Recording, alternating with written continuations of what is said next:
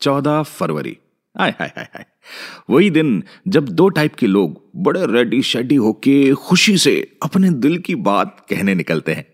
उनमें से एक होती है मॉरल पुलिस और दूसरी एक्चुअल पुलिस हैं, और दोनों के हाथ में गुलाब का फूल नहीं, डंडा।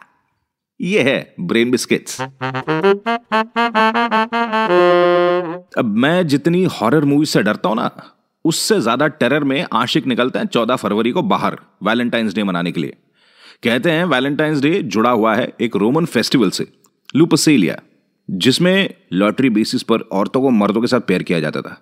कितने उच्च विचार है, वाह। लेकिन थैंकफुली ये फिफ्थ सेंचुरी में पोप गिलेसियस ने इस पर रोक लगा दी और सेंट वैलेंटाइंस डे में इसको कन्वर्ट कर दिया, भाई, तब्दील कर दिया। हाँ।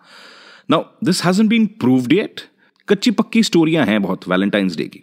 और वैलेंटाइंस डे की ओरिजिन स्टोरी लिटरली भाई के मैरिड लाइफ की तरह थोड़ी सी अनसर्टन ही है।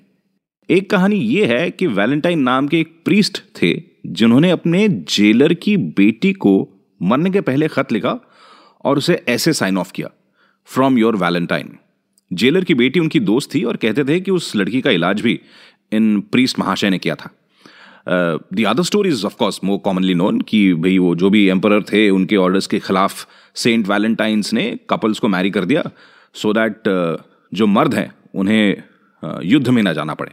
सेवनटीन हंड्रेड्स के आसपास कमर्शियली प्रिंटेड कार्ड्स भी बटने लगे वेस्टर्न वर्ल्ड में वैलेंटाइंस डे मनाने के लिए।